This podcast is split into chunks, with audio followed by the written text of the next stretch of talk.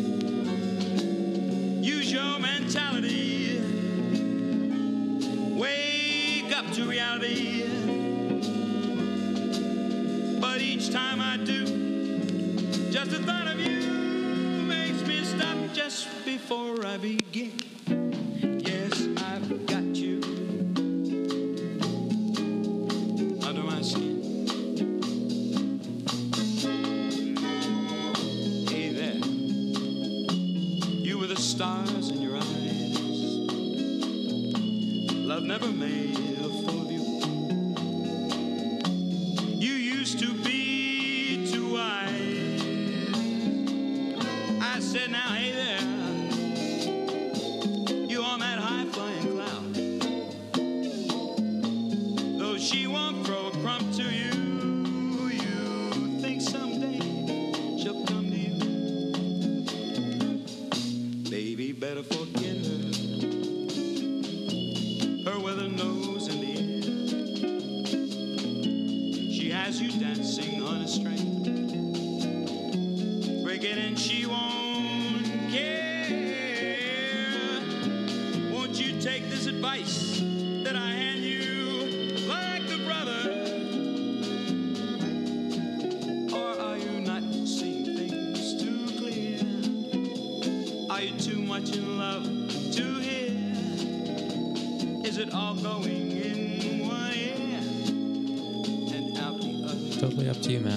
This is fine. In one ear and I can hear you fine.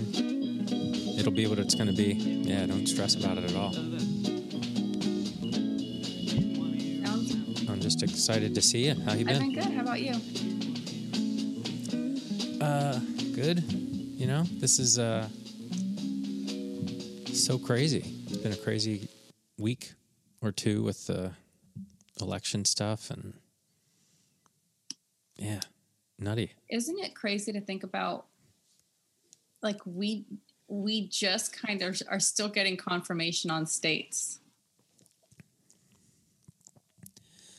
Dude, I don't I don't know if I don't know what to think anymore because you could go down so many different rabbit holes of they could be full of shit too. Maybe the Democrats are way better, but I don't think so, man. And I'll tell you why. I was on my HOA board.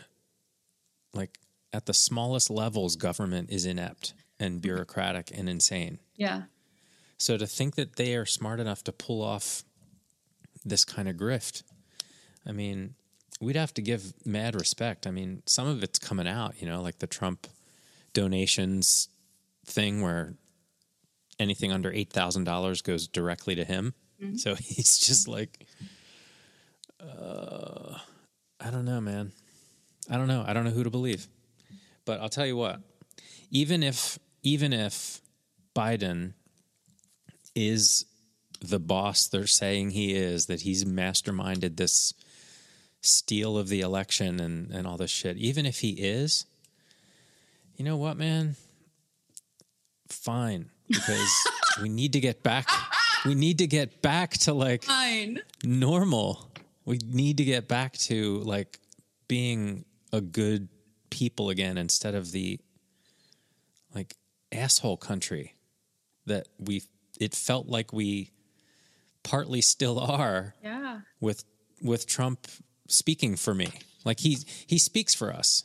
So you don't want a, an asshole speaking for you if you're not an asshole, Well, I think too that right? so what I what bothers me about a lot of things, but especially when I talk to people who liked Donald Trump, when they started talking about some of the good things that he does, it's like, oh well, those are things that I actually wanted, but um, just the things that he says on Twitter and the things that he like masks, it, it's just it's too much negative to outweigh his positive. Like, okay, so this is one Oh, thing. Far too much. Yeah, it's just far it's too just- much. so here's one thing that I know that his administration signed off on. In the past, if a fem- if a woman was pregnant in prison and she had the baby in prison, she still had to be handcuffed to the bed, like while giving birth. So it's like it's it seems like a small, thoughtless thing. Where is she gonna go? I'm I, I gave birth. Okay, there's no running, there's no escape. Okay, like you're not gonna go anywhere. You're in the middle of giving birth. So That seems like some old timey yeah, shit right there. right. But it's like a no brainer. It's one of the things that his administration did, and um, from Wow. Like they made up the rule or like they no, they got rid of the rule. Like there was a rule that the female had to be handcuffed in prison while she was giving birth. Oh my god. Yeah, so they got rid of that. Was one thing we're like, oh no, we're going to sign this. This isn't an executive order. That's not. That doesn't have to happen anymore. So there are like these little positive things that I feel like, oh well, that was very humanitarian Dude, of their administration We don't need this administration to do this. We need like a horde of law students that have a brain and realize the internet exists to just pour through all the laws and c- cross out the ones that are ridiculous. Like that we could all just agree like this is this is stupid. Mm-hmm. We don't need this one anymore. yeah, I'm You with know, you. there's tons of them. Like there's states where things that are illegal because nobody changed a law from like 1865, you know, like Yep. you can't lash your horse to the front of of uh, a pub or some bullshit, you know, and it's just like we don't need this one on the books. Like There was one. I'm trying to remember. frustrating. um, there was one that was something like I believe that this was in Kentucky, and it was while I went to school there. So this was in the 2000s. You could not oh yeah, I forgot you went to Kentucky. UK. So you cannot carry an ice cream cone in your pocket on Sundays. okay? okay. And I think they left it on the rule books just for nostalgic purposes. But the reason why is because while people were in church, what horse thieves would do is they would carry an ice cream cone in their pocket. So that horses would follow the person with the ice cream cone, and people who just happened to be like maybe they left church early for some reason, if they saw the horse following the person, they thought, oh, well, that's that guy's horse. But it wasn't that guy's horse. The horse was just following the guy. Stole it with ice cream. yeah, cream. with an ice son of a cream cone. It was something like very like you could not carry an ice cream cone in your pocket on a Sunday. Very specific. I didn't know horses liked ice cream. cones. Who Yeah, knew? cones. Carry that Just waffle cone. Yeah. No, wait, they had cones in in a time when horses were out front of church. Yeah, I guess so. Damn, Guess that's like finding out the pyramids. They had how the elevators. pyramids were built. what? Holy shit, they were advanced. Yeah, they were. Oh my god. I was thinking today about uh, the rack and doing shows with you at the I remember that. Place. which is where I first met you. And you did um you were doing these voices of like it was either your mom or your grandmother. Grandmother, probably. My Oh my mom is very, yeah, my grandmother sounds very different from my mother. My grandmother has a little accent because Spanish was her first language, but like my mom is like very, uh, not quite businesslike, but she speaks very properly. then it must have been your grandmother. Oh, you just like grandmother for sure. turned into her on stage. It was so funny. And funny. we're sitting in this dumb, bright pizza place. and uh oh, it was just just so fun. And and I, I think about now like I I loved going there and I miss going there in the dumbest way. Yeah, know? yeah, I do. I know. I It's I do. I um. like there, we can't go anywhere and it's like really bad like i think this surge is coming back and it's like god damn it man this is hard Well, this is really hard for like for the six week show that I had planned, I yeah. I tell me about that. It went well. because i know i know that i you know kim crawl said how much fun she had and it, it was just i so wanted to do it but i, I was like i can't I, can't- I don't think i can do it. Like Yeah. my kid went back to school and I, I'm like, all right, countdown, count backwards from 14 to see like every day now. And that's probably too paranoid, but man, I just, I don't know. I don't know about so we're gonna thing. have to talk about both of these things. So, like, I was amazed at the comedians who said no. Like the amount of comedians that said no that they weren't going to come out to do stand up just because of how much I was like itching to do it and how much I was feeling like okay, like we can do this in a safe way. If people are sitting in tables six feet across from each other, you know, like and like this can be done. Yeah. This can be done safely. We can do it. It's not going to be what it once was because comedy outdoors is never the, the you know it's never the same it does it doesn't carry the same but um yeah.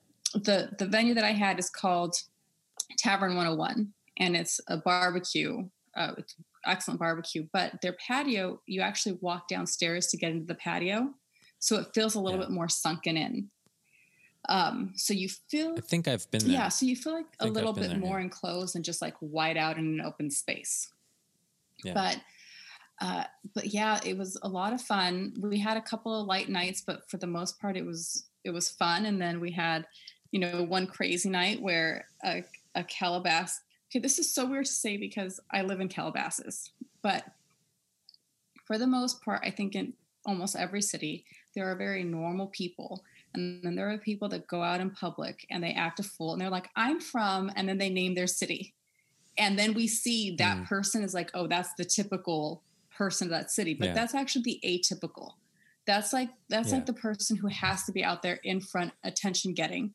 so we definitely had a girl that was like the comedian said something to her about being like an Agoura soccer mom which Uh-huh. Agoura hills is nothing to sneeze at. I'm sorry but Agoura like you Yeah, know yeah, like it's like Yeah, you know, and she got like very offended. And she was like i'm from or he said something like you can go ahead and be like an Agoura soccer mo- like soccer slut or something like that. And she was like why are you slut shaming? And i'm not even from Agoura. I'm from calabasas. I pay for my own mercedes. Well i mean it was like oh, oh my god and she was like but she was also they bust on Agoura Hills in uh, Entourage. Remember that? that was one of Ari's yelling at somebody best. to that his was wife. to his wife. If you want to live, you want to It's like- drive and live in Beverly Hills and not in Agoura Hills, like, Yeah. I need to take a call on Wednesday when it comes in at like two thirty. I don't know what it was, but it was the gist of that. Seven people got that joke that were watching it. Just like, oh, it's funny. I remember. I tell you what, I have probably seen two and a half total episodes of Entourage. Like I've just okay that and combine that with uh, the other HBO show that everybody's seen, um, Sex in the City. Like I've probably Mhm. seen like five episodes total of both, like you know, seven and a half of both of those shows. But I remember that scene. that scene That's so funny. was one of the ones that I saw. I just I just felt like both of those shows were like very fantasy, you know, like loosely based in some reality, but very like fantasy. Yeah, it was a caricature of of the process, like, but and I think what bothered me too about those shows wasn't necessarily that they, they weren't good shows because I thought that when I did catch it, like the acting and uh, who was it was Kevin, Kevin, uh, Dillon, yes, Kevin yeah, Dillon he's funny. played one of my favorite like just if I saw him, like to me, he was the one that stole the scene. And I know that Adrian Grenier was like the hot guy. I get it. He's hot. Like that's fine. But like that was the person who I wanted to see. Like and like Ari, Yeah, Ari yeah. Gold was fantastic. Yeah. Um but yeah, Sex and the City and Entourage, I felt like all of a sudden guys and girls started grouping their like started saying like, well, this is the, you know, this is the Vince of the group, and I'm more of the like they started like identifying like I'm the Samantha and she's the Carrie. And it was like People in their 20s. it was like, yeah, well, I was in college Yeah, at the time. yeah. So it was like none of us are yeah, them. yeah, yeah. Like none of us, none of us like flipping Dude. Lamborghini is not giving any of us a car to just drive around, okay? like stop it. Like No. I don't even I just remember the car. I don't know what car he got to drive around. But They drove Maseratis. was it the lot. Maserati? I knew there was like some yeah, I feel like they always had they're like Maseratis. here's your car. Like please get But you shot know by? You know those- TMZ. you know those people like we've met those people like Yeah. they definitely exist it was it was an interesting caricature of of a weird time in los angeles before social media like yeah. you know like they barely had phones in entourage and i don't think they had phones in sex in the city maybe those little nokia I think they did like, the little yeah, you're tiny right. ones you know what i mean but like not like phones phones No, not like we're all sitting at a table. You can there'd be no dialogue if it was shot today. They're little brunches. Like no, it'd be like it'd be like, Just hold be on, I need to tweet. I need to same tweet. table. Oh my god, did you see this cute little dog on Instagram? You know, there'd be Ugh, so right um yeah oh my god, no. So it went well. So you but were- like the show went you were saying yeah, the show went well. I timed it. I timed it for Calabasas six weeks. woman. Oh my god, the Calabasas chick. And the thing is, there was a girl who came with friends almost every single week, and her friends were oh, always that's great like super sweet, super fun, just really great. And then this, like the one time, like she brings probably like the girlfriend, like the face. Like the girl was definitely the face of the group. She, you know, she had like she had the nose job, she had the eyelashes on, she had like the full makeup done on a Wednesday night. You know, it's like it's cool, like Yeah. whatever, like do your thing. But you know, it is Wednesday night, like you know, like let's not make a mistake. This is not Saturday, or you know, I don't know. Like I just have rules. Okay, like I'll dress nice for like during the week, but I'm not like I'm not trying to be a ten on a Wednesday night. I don't need to. You know, it's like who needs to? Who am I like? especially now we've all seen each other like normal like Well, I doubt anyone. i, I can't I doubt imagine, like- anyone has seen that girl normal in a long time. Like I think that that Mm. girl is like 7 a.m. cleanser. Like that girl probably does not leave unless it's a 10 time, which you know, which is good for her, but yeah, but it's still like, you know, it's like try less. yeah a lot of work Yeah, just try less. It's fine. Um, you just so, but but this is one of the things that got me too about performing in Hollywood is that there used to be these shows that I would see, like the Hollywood, not kids, but the Hollywooders come to, and they would come Yeah. like like Jay Davis's Monday Night Parlor show had some of the best Uh-huh. comedians you were going to see at the time. But there were groups that would come like dressed to the nines, like it wasn't Monday night. Like it was like, like, and then they were very like, look at me. And they Mm. were dying to have the comedians make fun of them. Like they wanted to sit in the front. So, so part of me was always like, I would see maybe them that's a thing i never thought well, of I I would kind of like, well, at that point in time, I was just starting out. So one thing that I did a lot of was just watching live comedy, studying it, sitting in the back of the yeah comedy store, just studying all of it, and and including Jay Davis's parlor show. And I noticed the difference between audiences, especially for that show versus like let's say a, a comedy store show where people from Australia were visiting and they just you know they want to see live Yeah, comedy, and you just see these people who are there for comedy. They could be doing anything else in LA, but they want to see comedy at the comedy store versus the people Yeah. going to the parlor who wanted for comedy to see them and for the room to see them instead of for them to like sit back and tone it down Yeah. and let someone else, you know, like perform, Yeah. be on, I guess. So, so yeah, I, you know, it's just, but she was definitely one of those and just reminded me of you know, of of what I didn't like in an audience. you know, just Yeah, like yeah. just because because we're so for the most part, like we're pretty every like we're pretty regular people. You know what I mean? Like we're not like we're not like Patti LaBelle. You know what I'm saying? Like we're not like Diana. Like like we It, it, we're it's a weird thing. Like, so uh, um, I'm not gonna. I'm gonna forget the name of the book, uh, but like basically, uh, it's like introvert. Something about introverts, but basically, like, and the pandemic is it in spades. Like, this is all of it. I am definitely an introvert. I was an only child. I'm good by myself for days on end if I needed to be. You know, like don't need to go out anywhere. My wife just made fun of me tonight because she's like, "Do you remember how to drive? You haven't been out of the house in four days." But like, I'm fine. Um, but I can use extroversion sometimes if I need to, right. you know, and that's kind of like it's just a skill you employ. But some people need to feed on the other outside energy and can't be alone. You know, there's a whole spectrum of it, right? Yeah. Like So, like when you say we're kind of normal, it means like when you walk into a place, you don't need to make yourself known. right. Like I feel uh, You know, Yeah. you're scoping it out. You'll have a conversation with a person or two. You're not the center of attention, which is, I think, confuses a lot of people with comics That's true. because you're like, well, you want attention. It's like, no, I just want to see if the joke works. like, like, I don't give a shit.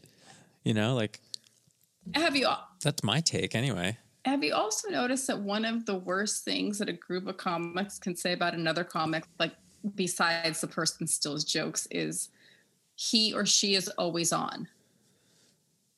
Yeah, yeah. like yeah. he's always on. Like it's it's like brace yourself. He's exhausting.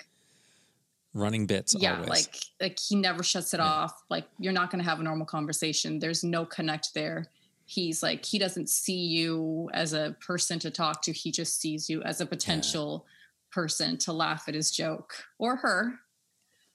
yeah, But um I've noticed with a few comedians that one on who people have said that about, like he or she is always on, like one on one, they're normal people. But add that third person, and it's like Hmm. I've lost them. It's like I just yeah. like I want to go home now, so that, that way they can be normal with that th- person. Like you know, let me take away number three, so Yeah. you can be the number of the second person in the room and have a normal experience. Because you know, for the most part, they're decent individuals. Just Yeah. always on. I just I I can't I can't look past um just like mental issues and sadness in in people. You know what I mean? Yeah. Like we're just like, man, you don't need to try so hard, you know, and you feel bad for people that that because that's got to be exhausting. I would think. I would think it'd be exhausting. I hate it. Like I can't. I would go like for work. Sometimes I have to go to like these, con- you know, conventions or whatever, where you, you're on all day. Like my last job, I would be on all day, like out of a like a on the convention hall, talking to people all day, and then dinner with work people afterwards, and just like, oh my god, and it's so exhausting. Yeah. Like all I want is silence, you know. And I'm a musician. I love to play drums. I love loud shit. Yeah. But sometimes I just need nothing, you know. And uh, that's uh, that's hard to come by too for for folks. I think, you know. Yeah, you know, I have um so normally I have Benji and he's 4 and I love him and he's the light and I am but the truth is like I'm really kind of if it's just us I'm totally fine. And then Yeah. you know tonight he's with his dad. So he'll be with his dad for a couple nights, but this is my time to catch up. Like this these are my walls. Okay, look, Matthew. These are my Yeah, yeah. these are my walls. it's just yeah. So yeah, so it's just time to catch up and uh, just prepare for another week with my son. But I have no besides stand up. It's like I'm not besides stand up and going to the improv and you know and stopping by the comedy store mm-hmm. and being around like other comedians yeah. like socially i'm not um once in a while i'll miss brunch with my girlfriends you know yeah. but i have no desire to like make it a sunday thing like every sunday yeah, it's like like maybe like not even not even once a month at this point like i think when we can do it without worrying about anything it's going to be so like at least for a month yeah. we'll really appreciate it. Yeah. When it, when we can do things like i cannot wait to go to a live concert again. Like a live loud fucking rock show. Yeah. Like uh, i like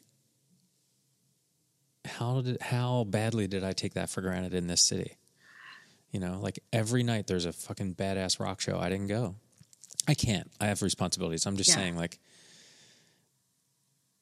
I, I, heard this thing today. It was just so awesome. It was so beautiful. It was, it was the, to think about the last time you're going to do something, you almost never know you're gonna, it's going to be the last time you do something. Yeah.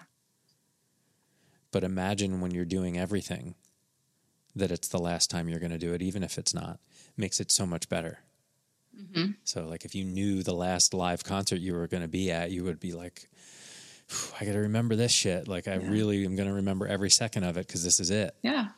It's just like, man, that's powerful stuff, you know? Yeah. So, I think people will appreciate it. I think they'll appreciate tight, dark comedy rooms again, packed full of people instead of six feet apart. And they'll appreciate live music. And do you remember Eric Oligny? I know the name. So uh, yeah. he moved out to he moved to New York, and he had been producing these outdoor park shows with Stand Up New York. And at the last Instagram they had posted, people were just so happy. Like they were clapping. Comedians couldn't even get their jokes out. They were just so happy yeah. to see comedians out there performing. And I mean, outdoors in the park, just hundreds of people. And um, Brie Geiger, do you remember Brie? She's still around LA though. Mm-mm. Brie Geiger and um, I think, well, Brie Geiger and one of her friends, they did something where they did stand up at Echo Park, and they brought they brought a speaker and these lights, and uh, they had comedians go up. Like I would say, probably over sixty comics went up, and wow, um, living living out in this area, the Conejo Valley, I think we're a little sheltered, or I've been a little sheltered to what's been going on for a lot of people in Los Angeles. Who, mm-hmm. and, and I know that some of my friends have moved in with other friends, and I know that, you know, I mean, I, I've heard the stories of families moving with families at this point in time because there's no way, there's, mm-hmm. it's just financially too hard.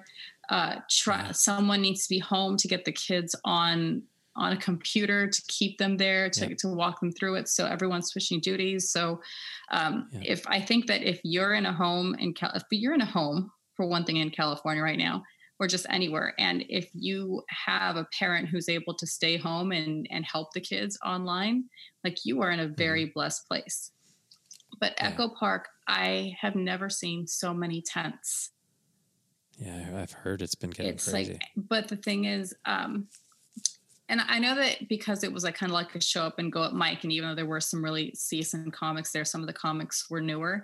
And when you're a newer comic, a lot of times like you you don't uh, you only have so many jokes, and you don't cushion the joke for the room or have any understanding or compassion. So uh, yeah. there were quite a few who were like making homeless jokes, not just like homeless jokes, like jokes about like the homeless guy in the back, or you know what? Or like just like, oh well, there's a homeless group over there, not realizing like these people might have just been home, like made homeless over. Yeah, like yeah. this might be like very fresh and new, and so someone actually yelled out, "Stop it with the homeless jokes!" and people started like leaving, and I was like, "You guys, you guys just don't get it." like you have an audience right now. You have a, you have an audience and a mic like, are you yeah. nuts? Like, hold back on that joke. So, but, yeah. uh, but yeah, it's been, I mean, who knows? Who knows what's going to happen? I mean, I'm kind of like in your opening when you talked about like who knows, like the Democrats are probably just as bad, and um, I'm not politically. I, I don't politically lean in any certain way. I just kind of observe a lot of times, and I vote. But I thought that it was really interesting that when uh, when the breakdowns happened for the second stimulus check or the second stimulus package, mm-hmm. they went on break. Con- Congress went on break, but when all of a sudden the post office was going to get defunded and their votes weren't going to come in, oh, we're coming back from break. You know, like hold on a second. So, like, you know, we we need to make sure, right? We need to make sure that we can have our jobs.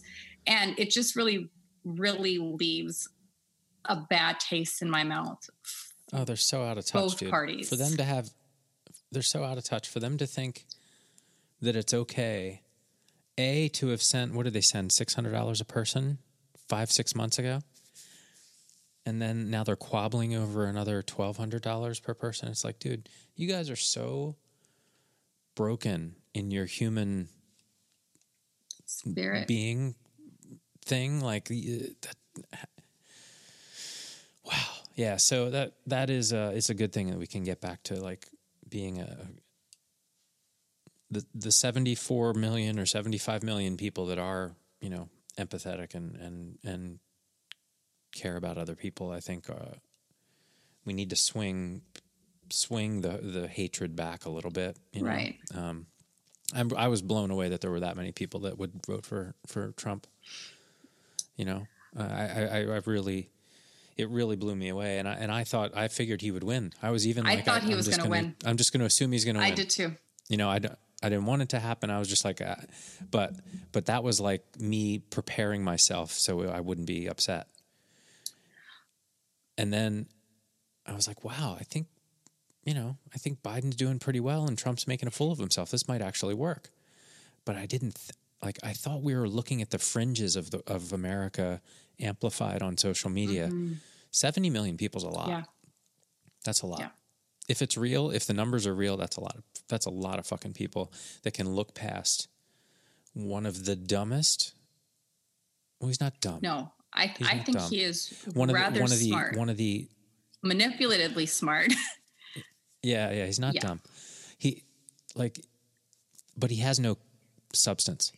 He's not dumb, but no substance comes out of his mouth and and I've read his book, that Woodward book that just came mm-hmm. out, and it's worse if you read what he says than if you hear him say it, because you're like, holy shit, he can speak for an hour and say not a word. Yes. Okay. So it's incredible. So it's incredible. Confession: I was a registered Republican the first time he ran.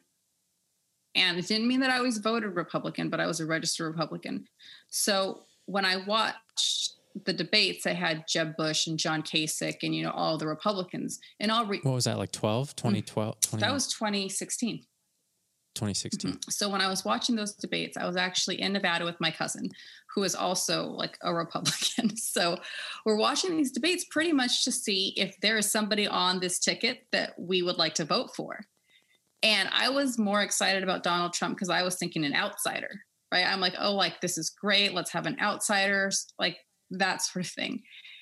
And while we watched the debates, we were both getting very frustrated because he wasn't answering any questions. He didn't come prepared. Right. He was just attacking the other the other the other um, candidates. He has no information. Yeah, he was None. attacking the other candidates, and I remember getting like very frustrated because I felt that he was making a mockery of our political system. He was making a mockery of our rights as Americans to vote for people, and that he was doing this for a television show. Like he was doing it purely for attention yeah. and television, and I was so upset. And my cousin, we were like both talking the same way.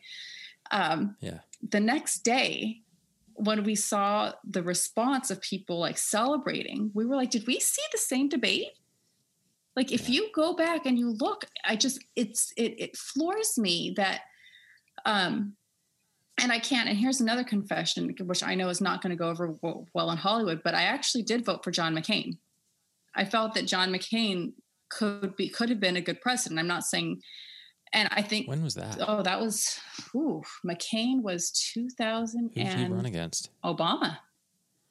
That was Obama. Yeah, Yeah, and I, the reason why I didn't Wow. vote for uh, President Obama was because I just felt that, like, I didn't know what his track record was. I didn't know what his voting Sure. record was. I just felt like I don't, I don't know enough about him, and I feel that John McCain does a very good job of reaching a apart, like across party lines, and I feel that Yeah. that's a very important thing when you have a two-party system. All that being said, I don't understand how any Republican. I like that Obama was a was a constitutional lawyer. Yeah. that's what got me. yeah, I I was like that. That's and smooth and like, dude, I cried when he won. Honestly, like, I, I, I, I, what a step forward for our country. I thought, and he and I was like, constitutional lawyer. That's that's right up my alley because I would lean libertarian almost like small government sometimes, you know. And it's just like follow the Constitution. It's pretty Right. goddamn good. Like, Well, let's do my that, you favorite know? was uh, Ron Paul for a while. I really, I Oh, yeah, thought yeah, Ron yeah. Paul like could have hit it out of the park, and I didn't understand why people like weren't supporting Ron Paul. I like just didn't get it. I felt like this guy understands it. This guy, I those guys don't get enough airtime honestly to really explain explain their position well and and they they get a little crazy like i, I it's not it's it's sad because I, I there's a lot of it that on its face makes sense. Like you remember brian mcwilliams that did comedy hoy with Yeah. me? He's a big libertarian. He even has a, like a libertarian podcast. Um and i and i respect a lot of the things that they say about most things. But then they just go a little nuts where i'm just like eh, you know. See. So okay, wear a mask. Yeah, totally. Well, I'm very okay, and then I, I don't know I'm if they're just, I'm like just I'm just like- politically weird though because then I really liked Bernie Sanders. Like I like you know like very Yeah. politically I voted for McCain, love Bernie, so I'm just a little bit do you think it changed when you had a kid um if okay so if we were to, to put them all against each other if mccain were to have run against bernie i would have voted for bernie if mccain were to have run against obama I might have still voted for mccain um i don't know enough about mccain uh, he's not he's not um i also am tired of the really old dudes so that was another thing Yeah, for, for for obama. Obama. where i was like i was like come on man. Like this year i was just like really? Two dudes over 70 those are our choices? Well as soon as mccain Like, picked fuck. sarah Pal- palin i knew it was over. Oh that's right. I knew it was yeah yeah over. yeah. That I I was for, like- that's that was the thing. Yeah that was a bad yeah move. um i knew it was over. Was also nuts. there was the moment i mean obama is i sh- i forgot about that crazy Yeah. person. President obama is one of the most charismatic presidents i have seen since kennedy and i know that bill clinton was supposed to be charismatic too but ooh. Uh, he's nothing compared. Oh president Nothing. obama is just charismatic and he's so likable. And i have to Yep. like he's so likable that what i had to do is i had to shut that off when i was deciding on like who to vote for. Because i felt like am i going to vote for this guy because he's likable and charismatic and magnetic? Or am i going to look at what i think like what is their voting record what do they stand on? like all of this that's important though because that's mostly their job Cha- is being eloquent and good with people. Yeah. True. And if they're doing that on a national st- or a, you know global stage, you want them to have all those things. I think you just want them to kind of at least seem to be a genuinely good person. I think that's the biggest part that is useful. Like, and I do believe in Biden for that reason. You know Um, i um I think he's kind of a stooge sometimes. Like he stole a lot of he he's he ripped off a lot of speeches back in the day, Yeah. but like at this point, like we had to we needed this. Like we are all suffering mental illness from these last two years at least. is somebody said it very well and they said it's ptsd it has Oh, been 100%. like just to being being hispanic like to, to to have the president do and say the things that he has said like mexico's not sending their best. Mexico isn't sending shit. Like mexico doesn't send anything. Like Mex- the mexican government are you kidding? Like they don't send they're- they don't send people. And regarding like your wall you can't be like we need to build a wall between mexico when like more illegal immigrants fly into the United States and just here. Or tunnel. They tunnel like motherfuckers. Those drug tunnels are Those like, drug- there's probably better subways than Oh, New York has right now. I listened to, uh, um, and they don't need to socially distance. Dude, wait till the drug war's over and we can like have the tunnels as like a park. That'd be dope. interesting. You know, if for, for a lot of the blame that we place on like Mexico and the cartels, like they are making money hand over fist because of our war on drugs.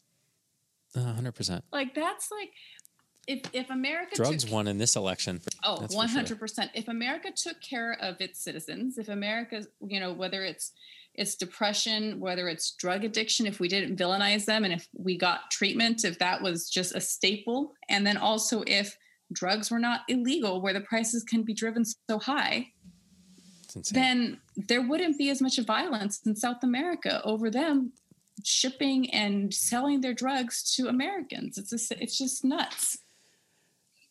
I don't know what else they'll use when that when that chip falls away. If the it, I don't know.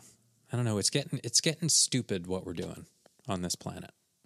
When you look at it, you know, like with Google Translate, you can speak into your phone, hear the other language. We're, it's like Rosetta Stone now. We don't like like I listened to a foreign uh, who the hell was it? Damn, I don't remember. I listened to a speech of somebody, but it was only in the native language, which I never would have heard. Mm-hmm. But then I was like, God damn, that's really good. You know, like it. My point is, we don't need as much of this bluster and bullshit when it all comes down to it. Like, it's like, what are we doing? Well- like, we could logistically feed every person on the planet, And it's been that way for a long time. why why is this still happening? We Right. could logistically put plumbing everywhere so people have running water and a toilet everywhere. We could do that. We have plenty of money. Like probably just Jeff Bezos has enough money to do it. Our military could actually do those things. Mm-hmm. We could figure out like global inventory of how much resources we actually have instead of fucking killing each other for them. Like we definitely need aliens to to like unite everybody. Like it's nuts. And coronavirus, I thought early days, man, I was like, this is it. This is the fucking alien that came. And every human has to unite on this motherfucker, and we made it even more political. That's what I thought was going to happen. I was like, okay, Yeah. so there was there was a time living out here, like in the early phases before they made masks mandatory, when they were like, okay, so this is what we're going to do. We're going to lock down. You know, wear a mask. Don't go anywhere if you don't need to go. And like, you know, we're we're just going to kill this Yeah. thing, sort of thing. California did good at first. Yeah. So I put Benji in his Halloween costumes because I didn't want to. I didn't know how long this was going to last. I didn't really, you know, it was kind of weird. I didn't want her to be Yeah. afraid. So he- uh, I would wear my mask and I'd be like, "Oh, look, she's a fancy doctor. She's a running doctor." You know, it was like for the people who were actually wearing masks. But then I started to notice it was like. 40% wearing mask and 60% like not even having one anywhere by like there was like no and then um, even hiking Fryman, um, I I ended up walk, hiking with a girlfriend, and she was like, "I didn't bring a mask," and I was like, "Well, it's okay because I have several. Like you can, like you can." But there's a sign right at the beginning, like masks must be worn. And I was like, "This is the hub. Like you're not at like this is not Conejo Valley where we are. This is the hub of a bunch of people being around each other, living on top of each other in apartment buildings. Yeah. Like this is the place where Yeah. you should have a mask handy, not like." oh, like it's okay. Like, you know, I don't want to live in fear. It's like, okay, you're not going to live that long if you're just going to keep on inhaling everybody's coughs. Like, it's like, just go for it. Yeah, dude. I yeah, it's it's crazy. It's it's nuts, and we still don't have a full handle on it. Like this this thing needs to have like a colored mist or something, so we could keep an eye on it. Because yeah, I think my buddy just wrote a, a piece um, that he posted. Um, he's like a professor at Penn, and and he just posted a piece about like, hey, we need to shut down literally for the next like four weeks so that we can actually have a Christmas holiday together. It's not going to be normal, but like if we actually just did what we were supposed to do Mm-hmm. as a group, one country, we could knock this fucker down. And I, and it's biology 101, you know, Yeah. like why does it keep spreading? Because you're, it can be in you for 14 days and you don't know. So do you remember where you've been for 14 days? I don't. That's why I don't go anywhere. I can tell you either Trader Joe's, Target, or the beach. Yeah. That's it. That's all I've been to. And when I go to the beach, I'm 100 yards from anybody. Like, it's crazy. And now they're sending my kids back to school. And it's just like, well, where's everybody been? Dude, You know? I It's crazy. But I also know that this is really tough on them and they'll probably be fine, even if they got it. But I don't know if I will be. That's the biggest thing is like, dude, this is fucked up. yeah. I um But I think I will. I think they, I, I think, I think most people, it's a numbers game. My buddy who's a doctor was like, listen, dude, there are so many people. There are so many people that have shit wrong with them that they don't know about or that's latent or won't ever affect them. And then they get COVID and it attacks that thing and exacerbates it and they get sick. But it's not everybody. And you only read the bad ones. You only see the bad ones. I'm like, I guess. And he's in the hospitals. But then other hospitals are focused on where they're like, it's, listen, I just think we need to wear the mask. It's not that big a fucking deal. And stay away from everybody for a couple months. There's a lot of hope with the vaccine. Uh, I actually didn't have hope with the vaccine until very recently. Um, I found out how many patients they had in the study that Pfizer just studied just put out. yeah. It's a good number. It's it's like thirty eight thousand Yeah. people in that study. So that's pretty strong. And also, Pfizer came out pretty strong. Not that I I I do trust that they have a lot on the line and they they are doing very diligent science to to do mm-hmm. this. Even if they're rushing, vaccines are not as dangerous, I don't think, as most people think in most cases. Although this one is interesting because it's new, but it's a new way to do vaccine. It's it's what else are we going to do? Is kind of where I'm at. Like Like make sure it's fairly safe. We're going to find there's going to be bad stuff. There's no biological free lunch. It's going to cause problems eventually. We don't know what, but hopefully they won't be worse than COVID. I don't want to catch it until we know how to treat it better. Like I'm I'm I'm there. that's where it's I'm like at. Yeah, it's that's like where I'm as, at. as soon as we understand like what medicines actually work and like if I mean because there's Yeah. still the debate on the ventilators, but um yeah, until until that happens, I am you know I'm gonna be as safe as I can and uh you know it's weird. So Benji's pre one okay, so Benji's preschool, which no longer has spots because they can only do 10 students. Um but they opened in July and they their precautions holy crap their precautions are like It's a lot. it's a lot and the kids all wear face shields and the kids uh, from one classroom go to recess to play outside during one time and then they go back in the classroom and then the everything is sanitized before the next group of kids comes out. And um, they ended up increasing tuition by a hundred dollars a month to pay for you know to, to cover the cost of everything that needs to be Yeah. done. But they've been open since july. They haven't had any covid cases. The difference is one is private and what they're doing is not what our public schools are doing. Like they're the extreme like the idea of of what are we calling them? Of pods or you know the idea of cohorts. The the cohorts, cohorts like hey you have a cohort of 10 that's all you're doing. But what i don't understand is that the teachers so even if your kid is only going in the morning and a new group of kids is coming in the afternoon Yeah. there's still that x factor being the teacher. Yep. so so you It's- can't it's tell me that your theory like you- All the schools back east are closing this week. it's uh like we're going to close down again i'm sure. I mean listen i feel for everybody involved. I wish you could just i wish everybody could just say hey we're taking the year off till we get a treatment. Yeah. Teachers you still get paid. Students you're all going to be behind but behind what?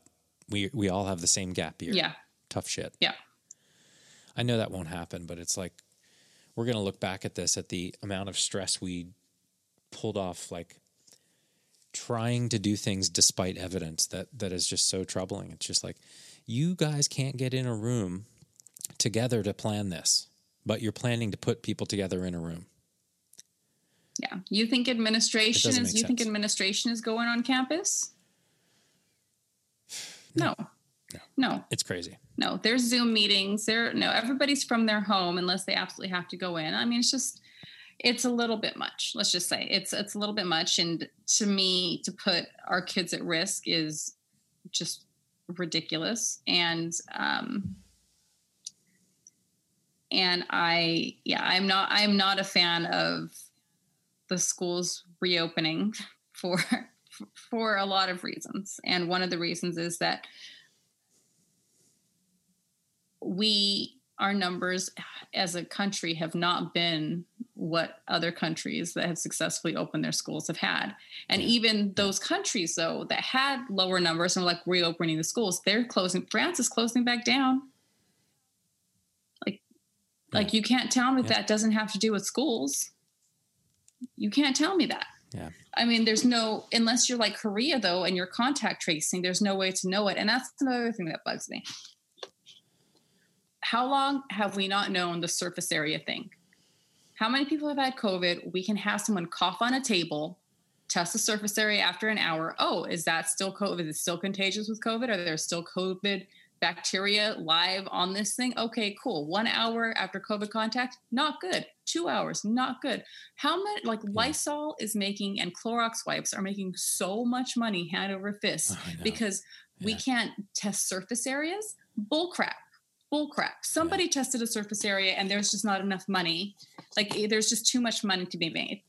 Um, Well, I think if surfaces were super spreaders, we'd have way more problems. That's when I, I like stopped wiping my groceries pretty early on. I was like, if groceries were the problem, we would be in real trouble. Like, yeah. No, I have alcohol It's fairly spray. clear it's like I like spray. I Yeah, spray every- like I have alcohol spray, and I'm like, cool. But yeah, we're nuts. We're nuts. in the beginning, I would come home from the grocery store and like instantly shower. Like it, it was Yeah. a task to go and get food. But but now I, I just kind of feel like, you know, people are making money off of this and our government is letting them, you know, and it's really bothersome. And because they're making money. I do have a hope the signs will come out. You got to follow the money all the time, but uh, the signs will come out. I can't wait to read the book about this in like 15, 20 years when we get the real story because it's it's crazy that that Bob Woodward book about Trump was Really. amazing. It'll be hard not to be bitter. So but but no. So- I and and, and a couple things, Mm-hmm. a couple things. Uh, thank you for taking a Friday night to hang out with me. you're welcome. Uh-huh. I hope the sound is okay. Sorry. It'll be fine. It'll be fine. It's late. I'm, I find myself getting tired, and I want to give you full attention. Because, but I'm just like, man, No, it's I eleven want the hook night. of this to be that. it's- I want the hook to be that it's late at night, but I, I that's like me before I read the book about sleeping. I'm like, I should probably sleep more, and I, you know what I mean? Like, I used to stay up later when we would go out and and shows and all that stuff, but anyway, all that to say, I don't know what this is going to become. I don't want to have like hooks. I just want to have conversations. And it's like, if we're going to be stuck in the house for another year, I can have a lot of cool conversations in a You don't think we're going to be stuck know. in the house for another year, though, do you? Yeah, you do. Yeah, you do. Yep. I just bit. saw that face. Yes, you do. Okay. yeah, I we we really let it slide, so we'll see. Um, Yeah, we. yeah, but- we did. I want to know what was the thing you least expected, and the oh, so let me set it up because if I want to actually pull it off, I'll do it. As we were talking about school, the thing I hated about school because I, I was pretty diligent about like knowing what I was doing and being ready and being a good student. I hated surprise quizzes because I was like, "You motherfucker." you surprised me with a quiz because I had this teacher um, who taught me a lot about tests once. Who was basically like, we just we just had it easy. I don't know about you in school with like multiple choice tests, you know, um, tests were kind of easy. You know, you didn't have to think; you had to memorize. And we had this teacher that everybody was so psyched because he never gave us any tests, and we're like, "This guy's awesome! Like, what's going on?" And uh, it was theology because I went to Catholic school and and all that stuff through high school, and so we were like, "This guy's awesome!" And he didn't say anything about it; he just kept teaching. Mm-hmm. And one day we came in and he didn't say anything and he just wrote he just said take out a piece of paper. He said this is the only question you have to answer. Take the whole class to answer. And we're all like huh? And the question was i believe the question was something along the line like super open ended like uh, why god or something like like something super open ended right he just wanted to see if we were paying attention for the first three months of school Yeah. and he failed everybody. like he failed everybody failed. And he he was just like he's like you guys how do you think you're going to function in the real world if you can't answer a simple question that we've been talking about for 3 months? Mm. Like you're used to multiple choice to, it was it was such a I was just like he's fucking right. Mm-hmm. Like memorizing stuff is so dumb. Like it proves nothing. You know, he was like, You can't, you had an hour to sit here and tell me the answer to this question, and nobody could do it well. Some of you made a list of one day you remembered the years of something. He's like, That, I want to know what you know. Yeah. So I hated pop quizzes because I wanted to be prepared, but at the same time, it was jarring how valuable that lesson was. So, pop surprise quiz for you is what is the most unexpected thing about being a parent? Um, my experience is is uh, common for some, but I think if you if you don't have to experience it, I hope to God no parent ever, you know, this is one thing. Um, so my son's father and I broke up when he was three, and the first the first weekend that I was out without my son, I felt like like a big ice cream scooper had just scooped out almost all of my torso, leaving me an arm, had taken my right arm, just like almost my brain. And I would get up to try to do something. I would I couldn't find anything on Netflix. I couldn't I was I was rendered just helpless. I could not do anything at all. It was just the most awful feeling. And then to even now, and again, this is a little bit of a different experience because his father um, works sometimes like far away. So I'll have my son for like months, you know, like just like every night. Yeah. And then um, every time he's gone, whether it's been a two week break or a month, I don't sleep at all for that first night.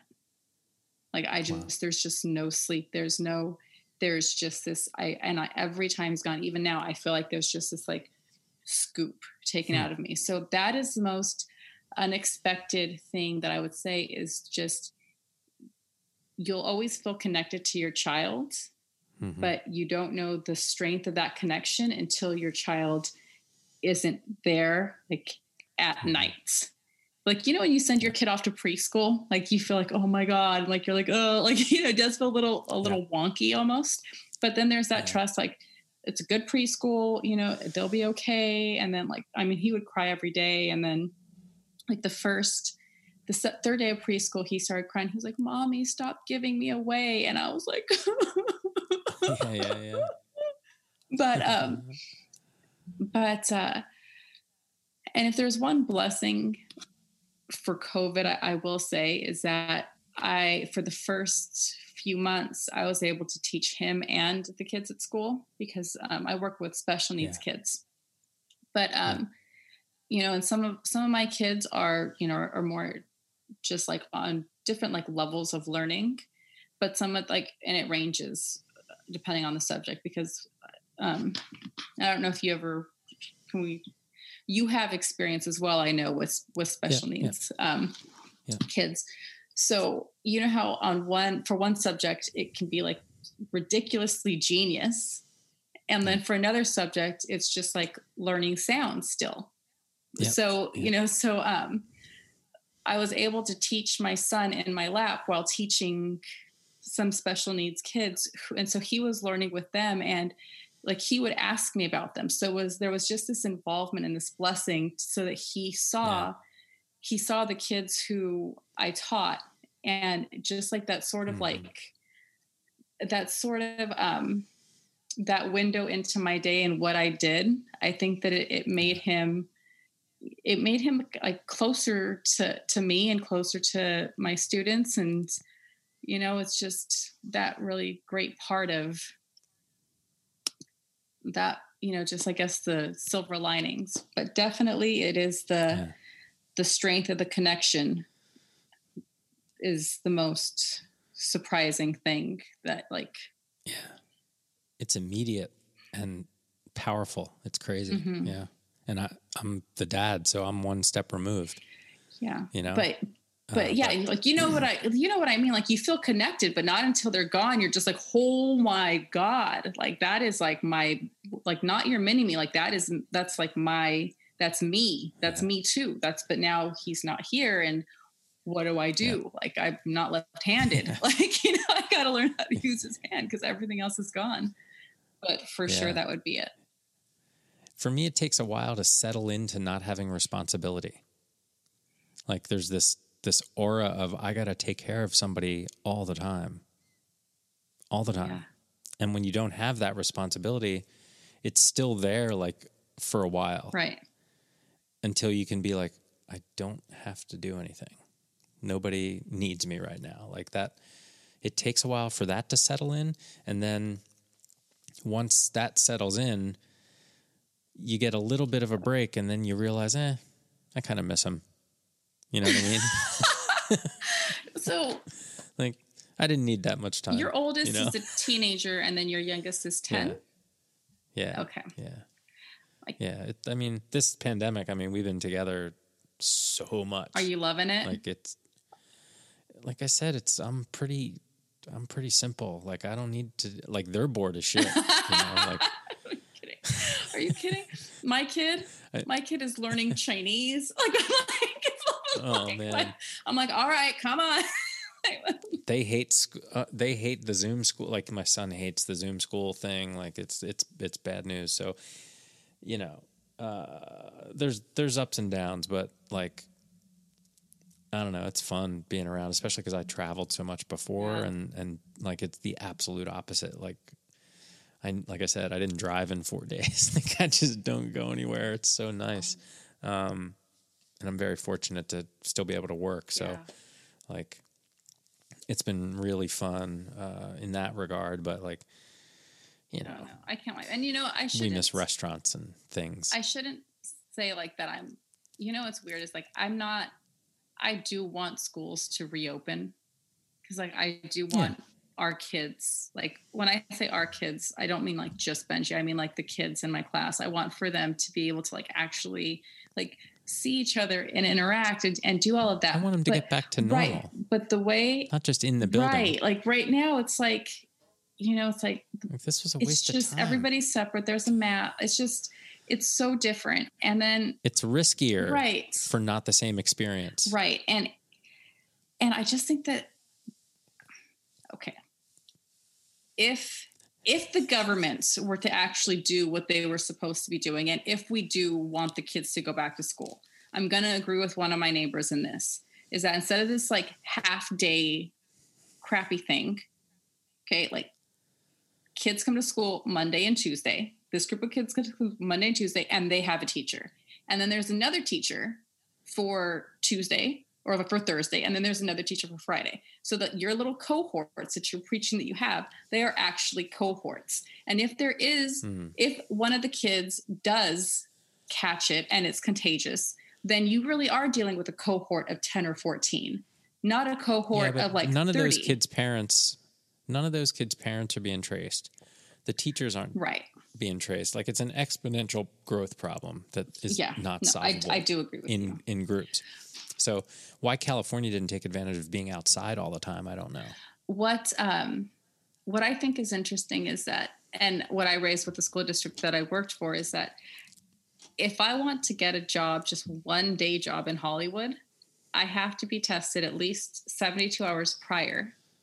And a lot of times they test you the morning of. And I've actually had the job where you go in, you take the COVID test, you wait in a hotel, and then if you oh, pass, you go to set. And if you don't pass, you go home and you're quarantined for two weeks. Like that's how seriously they're taking it. And I guess like that is also Yeah. why I like feel very strongly that if they're taking it that seriously for a bunch of adults, like we should be taking it this seriously for a bunch of kids. And that's just and I know I'm like getting like very preachy here and I know that a lot of people need their kids to go back to school and I understand that, but I just don't Yeah. understand you know the level of from Benji school to Hollywood to you know to public school. It's just like ah well you know this is what's required. We're going to do what's required, and here's the over and beyond of this that we're doing, and like we feel good about this. And it's like ah Yeah, well, oh we'll you know most people get through it. yeah we'll see we'll Yeah, see. crazy times, man. Crazy yeah times. I know. But thank you for having me on. It's Yeah, man. craziness. Like I said, it's uh, it'll be what it's going to be. Wait a minute. Now I want to know though. I want to know your question to you. What is the most unexpected Mm. thing for parenting for you?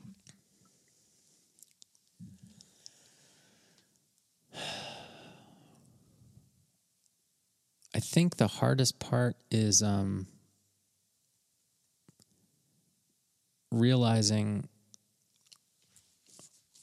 realizing that they become what they're going to become regardless of what you do. Oh, Some in oh, some don't ways, tell me you know, like oh. you know, oh. like they get their own personality. You Yeah. can't you can't make them see it your way. You can't like all you can do is talk to them. All you can do is is have their ear and their trust.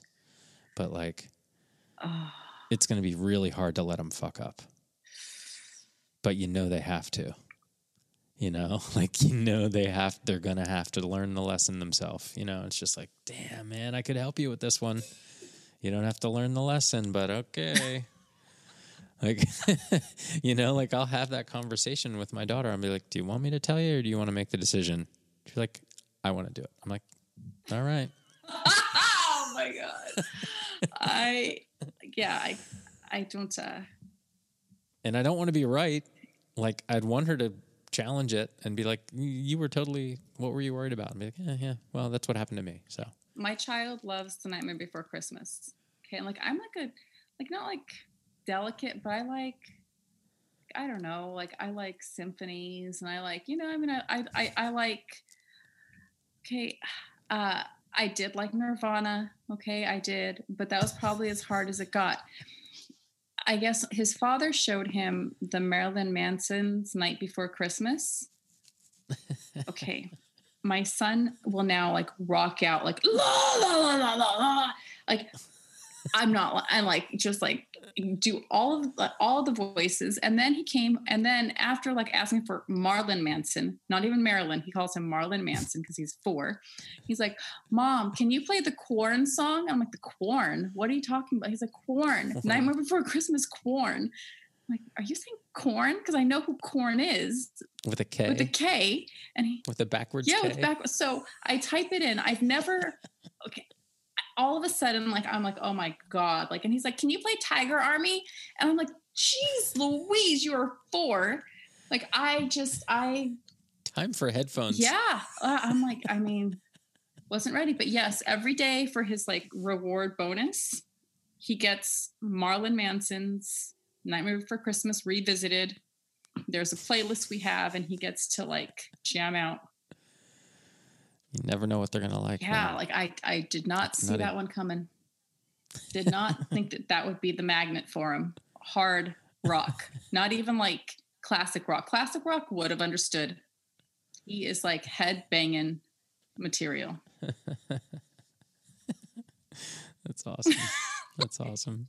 oh man, it's so good to see you, You and so good to hang out with Thanks you. Thanks for having me. Um, let's see. Uh, you know, can always do it again. I, I, I'm literally like, I'm going to have conversations with people that are my friends. That's great. And if anybody wants to listen, I really don't give a rat's ass. great. But like, I really think podcasts are uh, quite a, a great tool for conversation and make comics better comics Yeah, I can say that. because you're talking to comics and exploring ideas. Not that I can only talk to comics, but like just getting your ideas out. And we Oh. lost that window. In my experience, um, comics have been fantastic podcast guests, but for the most part, just somebody who is willing to be open. Because comedians, Yeah. we're like we're just we're open books. That's just you know we we laugh about all of our pain, which is why we're comedians. But then, like if you have someone who's just willing to be open and just talk, that that's an excellent podcast guest. Anyone who is self-conscious about how they might appear, it will definitely show in the podcast. Yeah. Yeah. 100%. But Well, I had a lot of fun you too. talking to you. We got pretty dark sometimes, but Yeah, ugh, I know. Life's I think a lot of people are going to hate me after this. I might be blacklisted in Hollywood. I'm sorry, I didn't vote for President Obama. um, I didn't know it was going to matter want- to my career.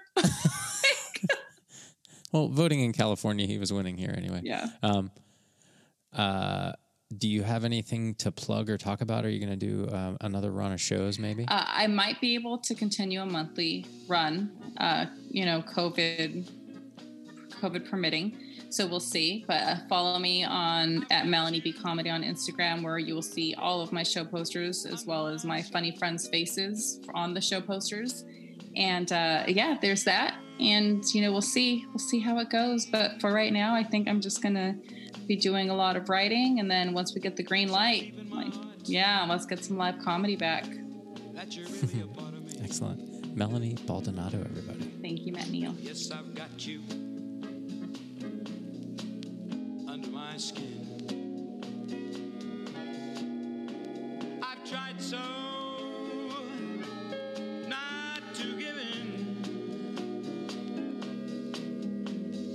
said to myself, this affair ain't never gonna go too well. But why should I try to resist? when baby I know too well that I've got you under my skin. I'd sacrifice anything come what might for the sake of having you near, in spite of a warning voice that rings in the nights, repeats and repeats